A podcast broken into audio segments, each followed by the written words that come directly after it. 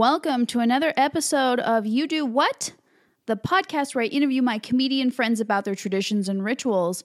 My name is Cindy Ravina. This week on the show, I have comedian Sarah Bugden. Follow Sarah on Instagram at Bugs Sarah L. That's Bugs with an S at the end, and then Sarah with an S at the beginning, so two S's in there, and an L like in Larry at the end. And then if you want to see Sarah perform live, catch her on August 1st at 8 p.m. for Comedy Theory at Skiptown Playhouse in LA. Should be a fun show. And this week, Sarah and I talk about the fake church her family started uh, when she was a kid that carried on for several years called the Seventh day Recreationists. Hope you enjoy. Call ourselves the Seventh Day Recreationists. Yeah. and um, it started as It sounds like a real thing if you're Yeah. not like really like paying attention. Thank you. Yeah, it started as a satirical march in a Seventh Day. I, I mean, a St. Patrick's Day parade in Utah. Nice. Uh, the St. Patrick's Day parade is kind of co-opted by the Mormon Church, which is funny. It's obviously uh, an Irish thing. Uh huh. but then there's a parade, and the Mormon Church comes, and all these different, you know, churches come and they march, and so. My parents' friend group thought it would be really funny to make ourselves into a church, and they actually sent in an application, and we all marched. And after that, I think we realized, oh, this is funny. We should just get together all the time and do cool stuff. Um, and the joke became actually a, a community. That's awesome. Yeah. So you grew up in Utah?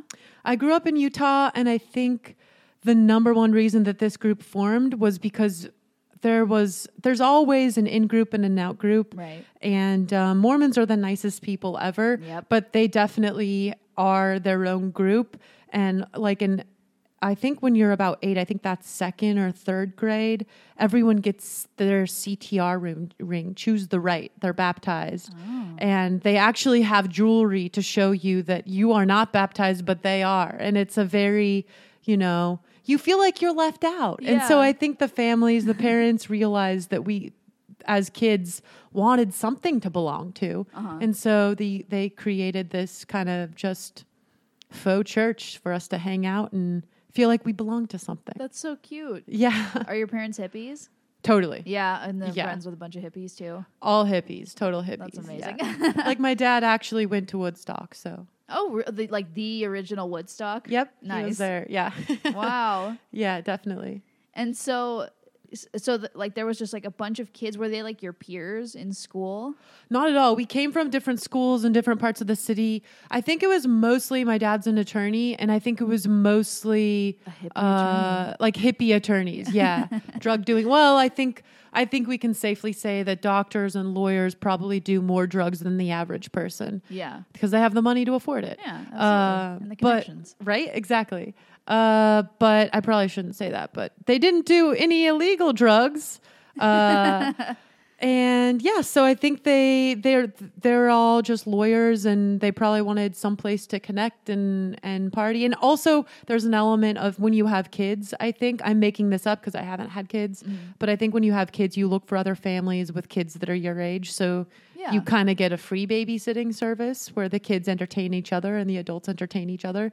And um, yeah, so we can um, we connected over just the fact that we were the same age and you know our parents did things together in the professional world and uh, yeah so we definitely became really good friends and became peers through the fact that every sunday we would hang out together Yeah. So you were so you're close with the kids that you hung out with through this. Um, in hi- in probably elementary school and high school, yes, but now we're pretty separated. There's a couple that have remained best friends, Oh, nice. and I've been invited to a couple of their weddings, but I feel terrible. I'm that person who was not able to go, like either wasn't able to get work off or was too poor at the time or mm-hmm. or whatnot. It's so expensive to attend a wedding. Right?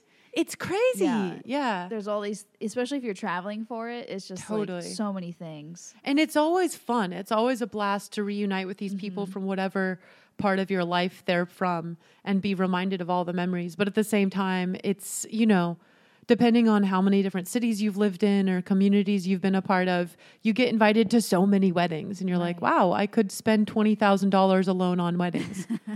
in in a calendar year. uh, probably in like a span of your life. Yeah. I think, or in a span of your 20s when people are getting hitched. You're like, okay, money. So How how many cities do you think were in your your church? Just one. It was just Salt Lake City, Utah. And um, I guess I didn't fully explain it. So it started as just this parade thing that was like a satirical or I don't know, like a joke. I don't know if I'm using that correctly. It's probably satire's only in writing. But um, we just did this joke, you know, participation in the parade. And then we started hanging out every Sunday. Like it started out as two or three families, then ballooned up into about 10 different families. And we would always do something outside on Sunday. And As a you- big group. as a big group, yeah. And it kind of started in the summers where we would just play soccer in a in a park. Usually we would go to the International Peace Gardens in Salt Lake City, Utah, which is this beautiful garden um, with lots of grassy area. But then it started to become something that we did in the winters too. And so we would go like snowshoeing or we would go skiing or we would go build a snow fort outside, you know. It was just always we would always be outside. Um, and so the religious part of it, I guess, is just togetherness and being somewhere where there's not a roof over your head. Yeah. Just Yeah. yeah. being together and being like kind of mindful of that stuff. Was there any sort of higher power in it? Um, I don't think anything was ever discussed, but there's definitely an element of. I think people felt a spirit for sure. Yeah. When I mean, when you spend lots of time with people, you end up whether you hate them at first, you end up kind of loving them because I don't know. I think most of us want to have feel connection. Yeah, absolutely. and at a certain point i don't know when you when you're outside you see some beautiful sunsets and we're most times we would be outside during the sunset and together and doing some sort of sport and so there's like endorphins that are coming out and yeah definitely there's some sense of spirituality but nothing that was enforced externally like we all believe in the power of soccer you know Yeah. like nothing like that but uh That'd be great. right?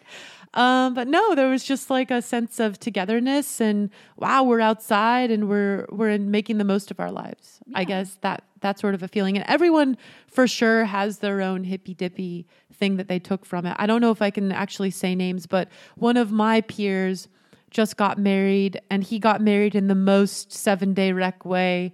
Um, at Burning Man, he married a Oh, woman at nice. Burning, and they like actually planned it. It wasn't Yeah. like I met you, now let's get married. They like planned it. They got married at Burning Man, took some gorgeous, gorgeous pictures. They had all the hippies at Burning Man. Randomly, some of them, you know, just showed up and decided to be a part of some wedding at Burning Man. And How fun. yeah, yeah. That's what I was gonna ask if there was like a Burning Man kind of aspect to it, but you answered my question. yeah, I think I don't think Burning Man. Maybe Burning Man did start when our church, quote unquote, had begun, but it was definitely parallel. You know, like parallel existences that didn't know about each other, and then of course the children of the seven day rec grew up in a time when they could easily find Burning Man, and I wouldn't be surprised if about six or seven of the kids. There's probably like fifty of us. Um, and at least six or seven have probably been to Burning Man and are now hardcore Burning Man people Burners. burners yeah um How because this all started before the internet was a prevalent thing. for sure who would decide what the activity was? Obviously the parents, but like how Yeah. would they come to a consensus? Do you know any part of that? i don't know but i i think that what would happen is one of the parents would just say hey there's this awesome thing going on let's go be a part of it and sometimes we would go to outdoor um music like the there's red butte gardens in salt lake city and i think they started a concert series on sundays and so it was perfect. It aligned kind of with our like be outside on sunday kind of a, uh, uh, an idea. And so i think one parent would just say hey this sunday let's go and do this thing so that's how it would happen. Or I remember there was a deal that if you had a 4.0 and you were in elementary school, you could get a free pass to any of the ski resorts in Utah. And ski skiing is obviously quite expensive. Yeah. So I think the parents were like, "All right, kids, you must have perfect grades so that we can all go skiing." Um, so That's a think that positive uh positive I guess um incentive. Oh, for sure. Yeah. Yeah. It became a little aggressive though because I would like skip out on some Sundays because I had to do homework, which was always a bummer when I, you were like a little behind. Yeah. But uh, but it was definitely cool positive. with it if you Oh, yeah, they yeah they didn't care yeah. for obvious reasons. Like, oh, you want to get A's? Sure, stay home. We're gonna go have fun. Oh, that's nice. They- Yeah, it sucked for me, you. but yeah. but that's cool though that they trusted you to like get your shit done while Yeah. they're while they're out. Oh, absolutely. Yeah. I think that my mom sometimes missed out because she felt bad like leaving me at home alone, Yeah. which was silly. She should have just gone and had fun. Uh, but yeah. Yeah, they trusted me. That's good. Maybe they shouldn't have, but they did. yeah. No, I'm sure you, you turned out fine. Thank you. Yeah.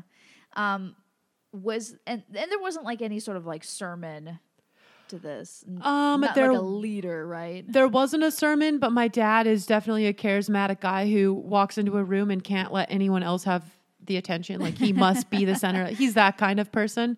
Um, and so he got a, f- I don't know how, but he got a marriage, like the, the license to marry people. Oh, yeah. And he's married two or three other people in the church. Oh, like he's married some of the kids who are my age. Look at that. Yeah, so he was he he was a self-elected leader. I don't know if people consider him a leader that are not him, but Yeah. he considers himself a leader. Yeah. So it like if this was like a cult, he would have been the the, the face. One of the faces for sure. Yeah. I think he would have been the face of the bozo, definitely. The bozo? The bozo. Yeah, he um I love my dad, but he definitely would sometimes drink a little bit too much. Oh, okay. Part of the church was the parents would be like I was naive to what was going on and Uh-huh. so I'm a little bit estimating, but I do remember sometimes when my dad would get a little bit drunk. We played this game, one of the games that we would play uh, is called asshole golf.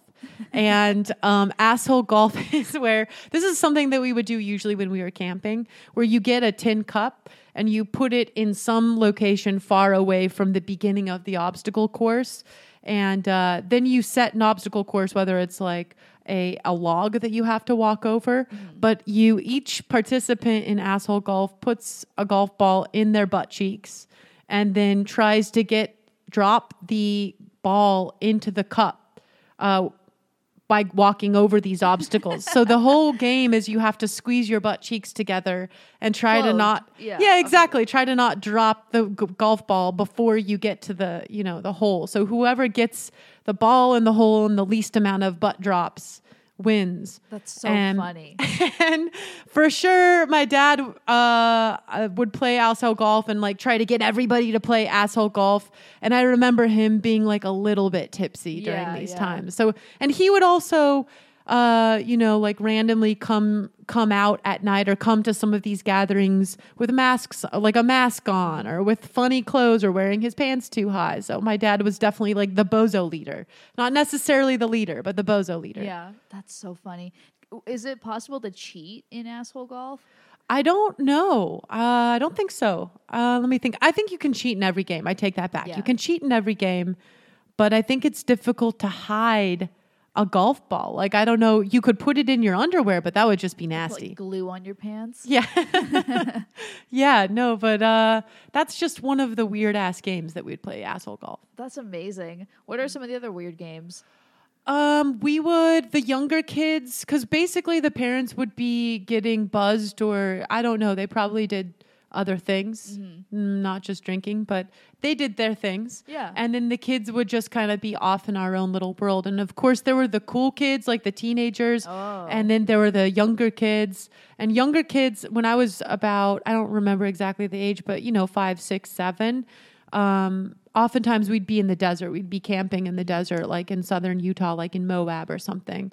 And um, the older kids would probably be making out or something. and then we would just build a car fort. Or do you remember trolls? Yes. Okay, so we would take the sand and like pick rocks and like build a whole house, or like a whole like world for the trolls to exist in. And for like hours on end, we would just be playing with the trolls in the sand or playing with like monster baby monster trucks in the sand. That's so cute. So that was yeah, that, that was a game we played. Um, yeah, another game we played that was terrifying. We uh, went to Goblin Valley in southern Utah, which is very well known as like tripping heaven, like if you're doing mushrooms or something, something like that. But we were too young to do that, Yeah. and so we went to Goblin Valley and thought it would be a fun game to play hide and go seek in Goblin Valley, which is a, a notorious place to get lost. So you don't want to play hide and go seek in Goblin Valley.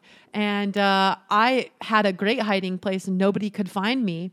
And they forgot about me, and they drove back to the campsite, and I was just lost in the desert. Uh, luckily, I was able to walk back to our campsite. I don't know how. I was very young, so I don't actually remember this, but my mom tells this story because she, of course, as a mother, was terrified. Like, where is Right, my right. daughter in the desert where it can get, you know, out. 101 degrees outside Oh my god. yeah. Thank God you found your way back. I know, right? How old Yeah. were you? I think I was eight years old. How far was the campsite? I don't think it was far. I think it was like half a mile. Oh, okay, but you were just so hidden that they were like, "She's gone. She's gone forever." Yeah, I think I also think that they just forgot that I there were so many of us that I Uh-huh. think they just forgot that I wasn't there and they just like went home and then I realized I was alone. Like my hiding place was so s- solid, so legit Uh-huh. that I, I I they lost me. So Do you remember what you hid under or like behind? just probably a a trippy rock. I probably was just hiding or or I probably was super competitive and went too far. Uh-huh. beyond logic and uh like probably kids would just logically find someplace in the vicinity but i probably ran for five minutes and then hid and thought they'll never find me and then they never, never find did. me found me yeah Were was anyone surprised when you came back to camp? um overjoyed. I'm sure my mother was overjoyed. And then other people were probably like oh sarah i guess we left her. Oh well. oh here she is. Yeah. I honestly don't i sh- i don't remember too much about it other than it being part of our family like fables that we tell. Like sarah got lost in the desert and then walked back. Yeah. uh, but i guess the the main thing that i remember is just you know that as a kid nothing was terrifying like nothing was scary nothing was uh, everything was a game when we were out with the seven day recreationists we were all Yeah. recreating yeah, it's the kind of thing where it's like that, like quote unquote simpler time where like parents could just like let their kids just go outside and not have to worry Yeah. as much. Totally. Yeah. And and I was I mean something that I'm trying to work into my stand-up personality that I haven't figured out yet is just I'm still even today incredibly naive and optimistic in a way that's just stupid. And that's always been a part of my personality. Like it's great to be optimistic to a, a degree of being stupid because you try things that you maybe shouldn't and that you would fail at, but then randomly sometimes it works. Yeah. Um, but yeah, all my life I've just kind of been a little bit like not logical, a little bit, you know, on a different planet. Yeah. You leave a sense of wonder. In your life. yeah. Yeah. Did you do you okay? Because you would you guys get together every single weekend, or was there like a few times where I mean, obviously during the I'm holidays, sure. probably. Yeah, I'm sure there were some weekends that we didn't get together, but there were spans of time where it was like the thing that got us through the week. The thing that was like, mm. all right, we're gonna go play on Sunday. Like, go do something completely brainless. Yeah, go get your homework done. Go get your Yeah. taxes filed. Yeah, and I'm a relatively competitive person. And I remember there was a girl, I'm going to make up a fake name because I don't know how legit it is for me to use her real name. Um, I'm going to call her Susie. There was this girl, Susie, and she was a better soccer player than I was. And my dad, I think just not thinking as an adult, mentioned a couple times, like, oh, Susie's a great shooter or something like that. Like, or maybe I remember him picking her as well first for a team because we do the whole like separate and then somebody picks. Mm-hmm. And I, I think I remember being offended that my dad wanted Susie over me on his team. And so I was like, oh, I'm going to be good. So I remember looking forward to Sundays and, and in the backyard, like practice dribbling and like juggling because I wanted to get Susie back. Like I, I, I in my mind imagined that Susie and I had a war and she probably had no clue that she was my Right, enemy. right. You know? You think it's like Susie, but you're just like working for your father's approval. exactly. 100%. Yeah. I wonder if he like reverse psychologied you on purpose. I don't think so. I don't think he ever thought that far. Yeah, he was just like Susie's the good one. I'm picking her. Yeah, I think my dad is just like a goofball and somebody who wants to win, Uh-huh. you know, or somebody who wants to have the best team ever. I don't think he I it's now that I'm at the age where people are having kids and where I can babysit or even substitute teach like we were talking about before. I don't I'm realizing that we do things that kids remember and that have meaning to them that to us is just like I want to go get a smoothie right now. Yeah. You know, like I was I was nannying for these kids and um the mother rewarded us and said, "All right, I'm going to let you take the kids to a theme park. Be back by 8." And obviously, I'm not a good nanny because we had the best day ever and we went all, on all of these rides. And I just texted the mother, Hey, we're running a little bit late. I'll be back at nine. You know, we're having a good time because we decided that we would go and dance in the middle of the theme park because there was some band, cheesy children's band that was playing. And so we decided to like get into it and dance. And the mother, meanwhile, was like calling the police, like, Where's my children? This woman has kidnapped my kids, Holy you know? shit. And to the kids, the meaning was something other than the meaning to the adult uh, mother, other than to me. And the kids thought, you know, like this is the fun. Like there are no rules. To them, they they they realized, oh, with Sarah, nanny Sarah, we can do anything we want. You know. And uh, that's probably a bad example of what I'm trying to illustrate here. But basically, I think adults, we don't think about things. And a- as a nanny, I didn't think about things like, oh, the mother expects me to be home at a time. Like, I got to be home at a time. And that communicates to the kids that there are rules. They must, and I didn't even think, oh, their Yeah. bedtime, we're going to be late for their bedtime, you know? So that communicates to them uh, it's a whole series of things. So with my dad, um, I don't think he was thinking at all. I think he was just doing something. And then to me, it, like I internalized it and made it into a, you know, a real situation. Yeah, he has just like no idea. He's just like, Yeah. yeah, we're just trying to have a good, good, good game. And the kind of the irony, or I don't even know if I'm using that word correctly, in um, Seven Day Recreationist is that we were trying to be lighthearted and just enjoy life and be outside and be blissful hippies. But all the time, there were these little rivalries that would spring up. I was gonna ask, was there much drama? Oh, so much I drama. there was so much drama. There was so much drama. And it's funny, we just wanted to be chill outside people, but because of the fact that being outside, oftentimes you're doing something athletic, mm. we ended up being little jocks. Yeah. And there was a little bit of jock rivalry all the time. And it usually was, you know, who's the best volleyball player? Who's the best, you know, soccer player? Who hikes the furthest? Uh-huh. You know, that kind of thing. Especially with kids, where it's all about competition. Totally, a hundred percent. And even when we were playing our little troll forts, you know, I'd be like, "Oh, look, I built a better house than you built for your troll." You know, like Kids are constant. crying like. "Ah." What? Yeah. uh, my favorite rivalry was the lizard catching rivalry. We would always, whenever we'd go on a camping trip or go out into the woods, we'd try to catch lizards. And I was particularly good at it. And so that was my favorite one because I usually won. I'd catch all the lizards Uh-huh. and the bluebellies. The bluebellies counted for extra because they were the beautiful lizards because they had blue bellies. Uh-huh. And uh, yeah, I Was caught there- a lot of blue. Was there a prize or just bragging rights? Bragging rights. nice. And I have a picture of me taken by one of the. Okay, so Susie's dad took a picture of me with a giant blue belly on my head that I had caught.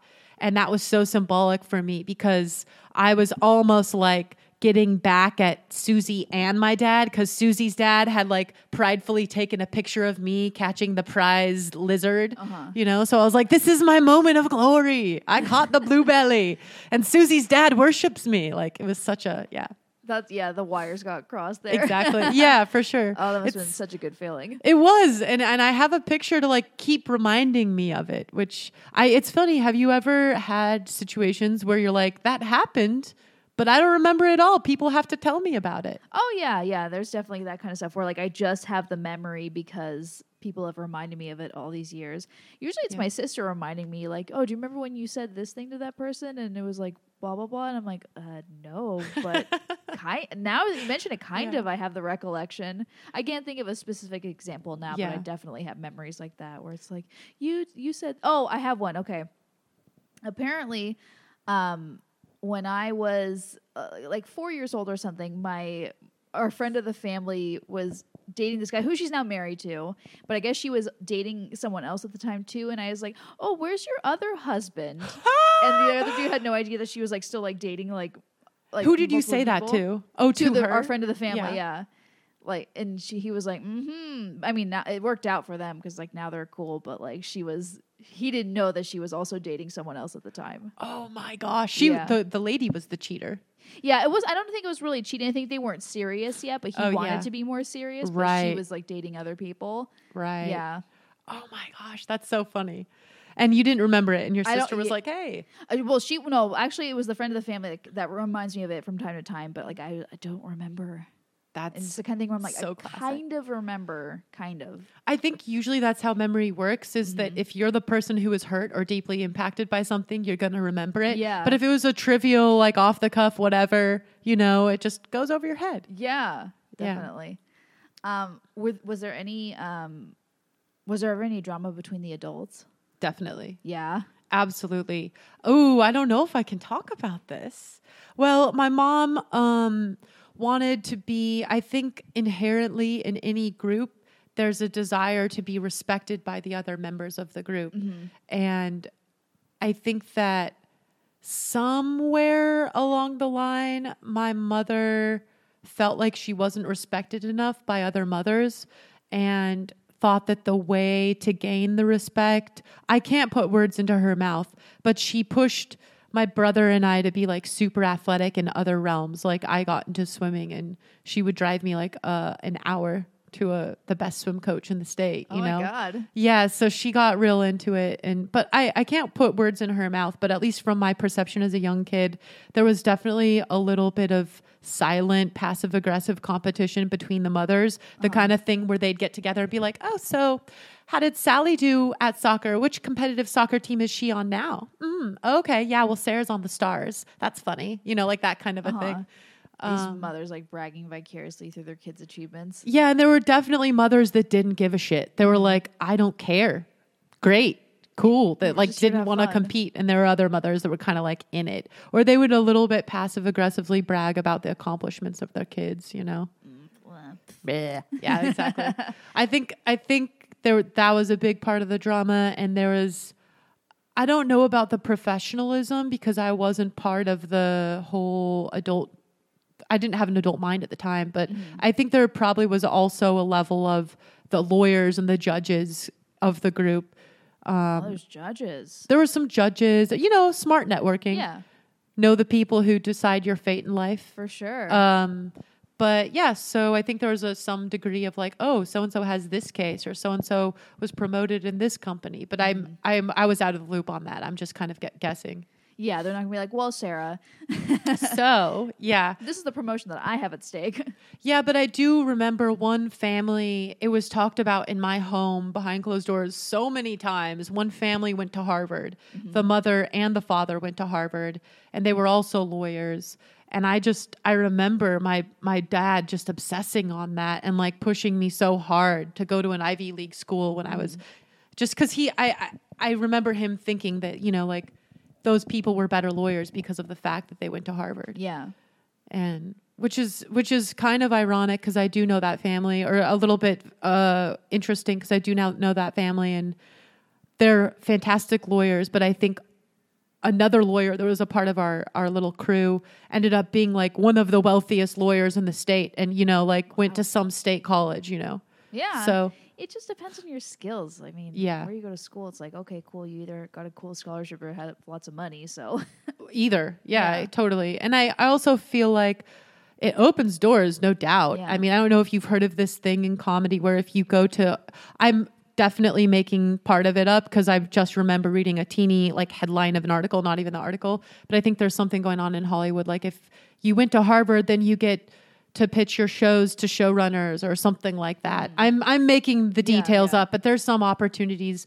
if you come out of Harvard in any industry, I think, where people will listen to you. But at the end of the day, hard work is what makes you good at anything, you know? yeah, yeah, hard work and nepotism and luck. ah, yeah, yeah, yeah. But I don't know. I'm really optimistic about um, comedy, creative work, and also, you know, just any industry because I think I've met so many people who, because I used to, I've done a lot of things. I've worked in marketing and I've worked in uh, finance, and I've met a lot of people who, you know, they have the goal to be successful at something, yeah, but then at the end of the day, they don't show up every day. Yeah, and swimming even though that's a, a different thing showing up as a swimmer every day i'm not even athletic you know i'm not an athletic person that much i just did it as a kid and so that was kind of in my blood since my younger years. And then I swam competitively, and I got a college sc- scholarship, and I'm like mildly athletic.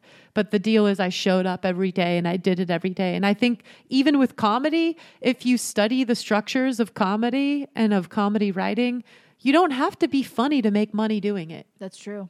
And That's I and if you show up every day and you work hard, like you're you might not be the next genius, you know, because I think on some level you have to genetically just be have a personality. Mm-hmm. Um, but I don't think you have to be talented to be successful in any realm. yeah. I know that sounds shitty, but like It's so true though. yeah. Yeah, I was um I wasn't even reading it. I was being told about like this article that someone else read about like psychopaths, like people with like psychopathy. Oh wow. They are often successful because they don't they just brush off any sort of failures and Oh. they they just don't see it as like detrimental to them. Yeah, that makes sense. Yeah.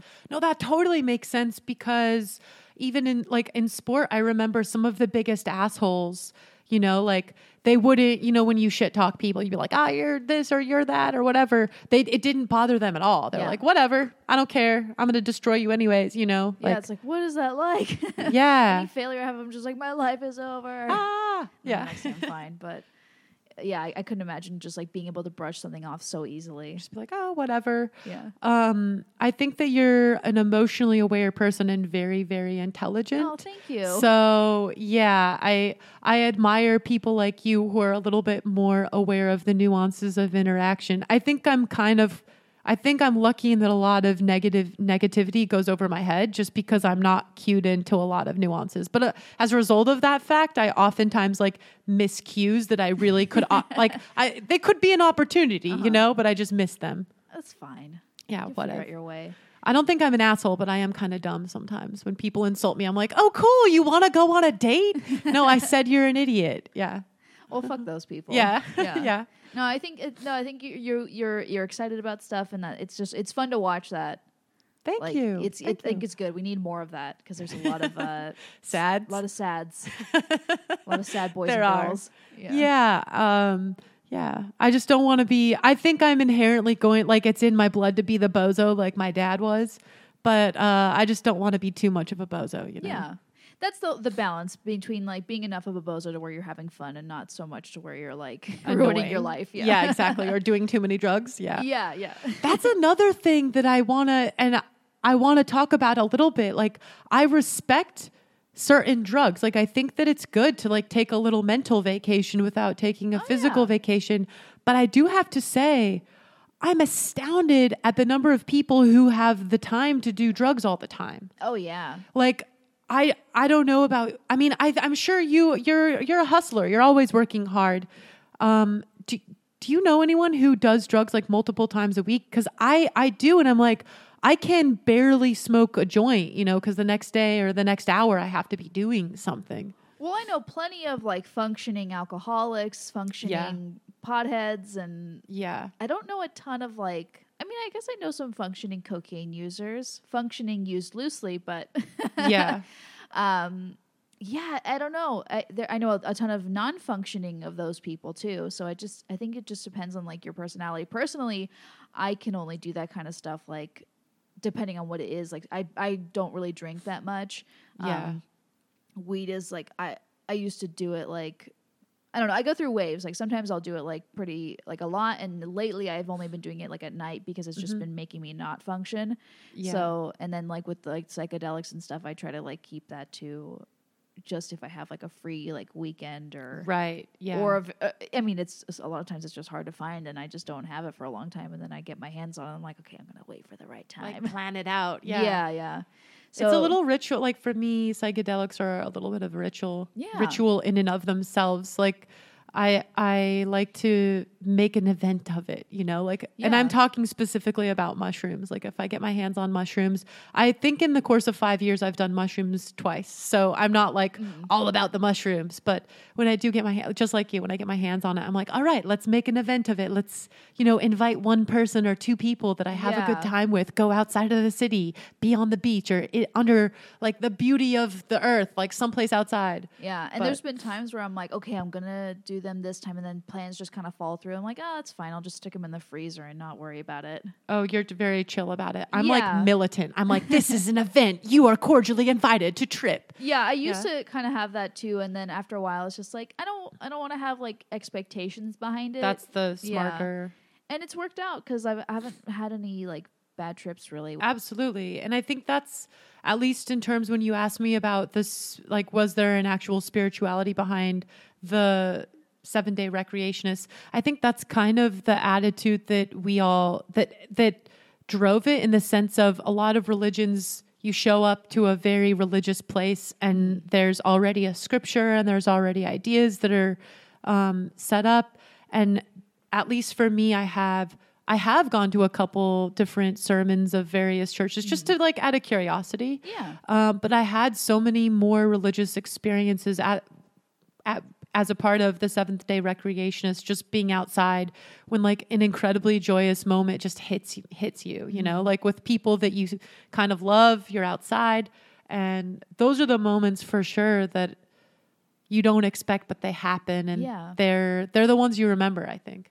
That's that's like a very kind of like Buddhist mentality to it. is it I think so because i like haven't studied it i should because when these things were like these great things were happening, were you like were you mindful of it? Like were you present with that feeling, or did you, you kind of like reflect on that later in life? I was I remember a couple times just being in the moment completely sober astounded at the beauty and and all the love. Like this is such a cheesy thing but we were in southern utah. We had just done a bike uh the slick rock not the full slick rock trail. It's a bike trail that you do mountain biking um the mini loop. And we had been sitting on the slick rock watching the sunset and the sunset in the desert is pink and orange and purple. It's just so incredible. And all of us had been sweating all day and i was sitting next to four of my best friends at the time and just seeing the sunset go down i remember just feeling like oh my gosh life is incredible. Like we get to do these things with each other mm-hmm. and have these experiences. And it's again i almost feel like i need to apologize but i was like i love all of these people and i get to be here with them. Yeah. and i just remember as the sun was going down like putting my arms around the two people you know the people around me and like not saying anything but just knowing that we all felt it and we were all like having a moment That's beautiful. yeah, it was pretty crazy. And yeah, I love that shit like that because I feel like when I was a kid, I had more of that kind of stuff where I'm just like, wow, this is really nice. Like I'm a person, I'm breathing right now. like we get to do it. yeah, and then you just, I, I maybe it's just like hormones and stuff, but you kind of lose that like in middle school and high school, and I feel like my like later 20s have been more about like being more mindful of that kind of stuff and like doing meditation and Mm-hmm. all that hippy dippy stuff and just being trying to being like I shouldn't have I shouldn't need like psychedelics to only feel that way. I should try to do that like in my regular life. And so I Yeah. think that's that's great that you've kind of had that. Do you think did you ever have a time when you felt like you lost that? Oh, absolutely. When I was living in San Fran, mm, I had a couple of incredible moments. In college, I, I had so many incredible moments with one of my best friends, but I had so many sad moments. So mm-hmm. they all, I almost feel like the more horror that you're experiencing or pain or suffering you're experiencing, it at least in my life, it rebounds with moments of immense joy. It's like Yeah. this weird roller coaster. So I had a ton of them in college, but then after college, I just had a phase of struggle because I don't know if you relate to this, but I, f- I remember just getting out of college thinking, where's my job? Like, I finished this degree, I, I did all the work, like, hire me. Mm-hmm. And that's not how it works. You need to figure out, like, what industry do you want to work in? How do you get the job? How do you beg somebody to believe in you, even though you've technically just been a student your whole life? And I moved to San Francisco and it was a struggle, man. And every day was like, all right, the next thing, the next thing. And now I have to pay mm-hmm. rent. And now how do bills work? Because I didn't before that really understand money because I swam and they gave me a check and that was that, you know, like I didn't get it. I didn't know how to budget. Even though I did get money in college, it was like $400 rent for an entire house and I was on a meal plan, so I didn't have to buy food. You know, it was just so the time after that, when I was in San Francisco as a young 20 something, trying to figure out how life works and who the fuck I was, that was, I had very few of those moments. I had a couple of them, but they felt forced just because um, I would give myself maybe four hours to just like come up for air and relax and not worry about all of the things I was trying to figure out, which included who am I? What do I really want to do with myself? Um, what is my relationship to my parents now that I'm like not a child anymore? And how do I want them to be in my life? Because there is definitely a little bit of processing if you move out of state. Yeah. Where you have to think to yourself, am I going to ever move back? Or like, how am I going to love my parents from afar? Like, how am I going to be a part of the family from afar? So there's a little bit of that. There's definitely an element of like money. And then uh, for me, a huge element of like, I've always wanted to be a creative and do something creative. How am I going to be okay with a nine to five? Like, how am I going to be okay becoming an adult and just like ac- accepting the fact that hell is my day to day? That's how you live as an adult. And I ended up just rejecting that and deciding to be a creative. Yeah. So there was a lot of the, my, during that time, there was a lot of just like every day was wake up and find the answers to these questions and not a lot of like enjoy the moment. Yeah. I think we all kind of struggle with that around that same age where like yeah, like you said you've been a student your whole life and then you're like what do I have to work towards now? Yeah. I struggled with that big time after college. What did yours look like? Mine was like I I was working at Nordstrom I think when I graduated college and like they were like my manager was like I want to put you in this future Nordstrom leaders thing and like I didn't Oh. get it and I was just like I don't want to I, I didn't even really want to but she was like so supportive of me and I was like okay I'll try it out but I didn't get it and then I was like I don't want to work retail. So then I got an office job. Hated that. They forced me to quit. And then I worked at another office job that I hated. And it's just been kind of like a series of like Miserable office jobs. yeah That's so relatable. Yeah. Do you think that's how most creatives realize, oh, this is what I have to do? Like I this is what I was meant to do because I've tried the other stuff and I can't. Like that it's not me. got me because like after yeah after like trying comedy and like doing it to the, the point where it became a regular thing i was like oh this is like the thing that like makes me feel fulfilled this is the thing that makes me happy this is what i need to work towards Yeah. but also i need to like make money to survive so i have to do these jobs that are not silly. They're silly jobs. yeah, these yeah silly jobs exactly. These these stuffy like jobs where like you see someone do something horrendous and you can't say anything because Ah, because Yeah. they wouldn't get why it's you I mean you can like you know elbow a cork and be like look at this fucking idiot over here. yeah. yeah, and, Yeah. I've, and I've been fortunate enough to like make friends with people that are also like wanting to do creative things and they they get like the the misery of working a job where you're not happy but like Oh doing my something you want to do at night. Are the seventh day recreationists still still going or when did things kind of fade out if not? I think things faded out when kids went to college Yeah, and it's just hard to make um, everyone get together. Yeah, everyone kind of had their own world. The weddings I've been invited to, I really wanted to go. I couldn't go. My brother went and said it was incredible. It was a really good situation. Um, I don't think because we all live in different cities. Like one's in Boulder, one's in Tahoe. We're all over the country. Boston. Uh, I don't think that we will ever have a regular Sunday event again, but I do foresee that we will have a reunion. You know, like a seventh day rec reunion, either a wintry one or maybe like a horseback riding one. Maybe I'll organize it. I don't know. But definitely in LA, like when my life isn't so hectic, I think we're all hustling seven days a week. Like Yeah. I don't think any of us are at that point in our careers or our lives where we're like every Sunday I kick back and relax. Like no, but at a certain point I'm going to try and integrate some element of that into my LA life whether it's you know like having a show that's outside maybe in the woods or I don't know. To try and do something, Yeah, even if it's like a monthly thing. right? Yeah. Just something for people to look forward to. Yeah, for sure. Yeah, you got the tools. And another reason why social media is great is it's easy to get in touch with people that way. Absolutely. Yeah, definitely. Well, I'm rooting for you. Thank I- I want this reunion to happen. Yay, thank you, Cindy. yeah, thanks for being on the show, Sarah. Yeah, this was great.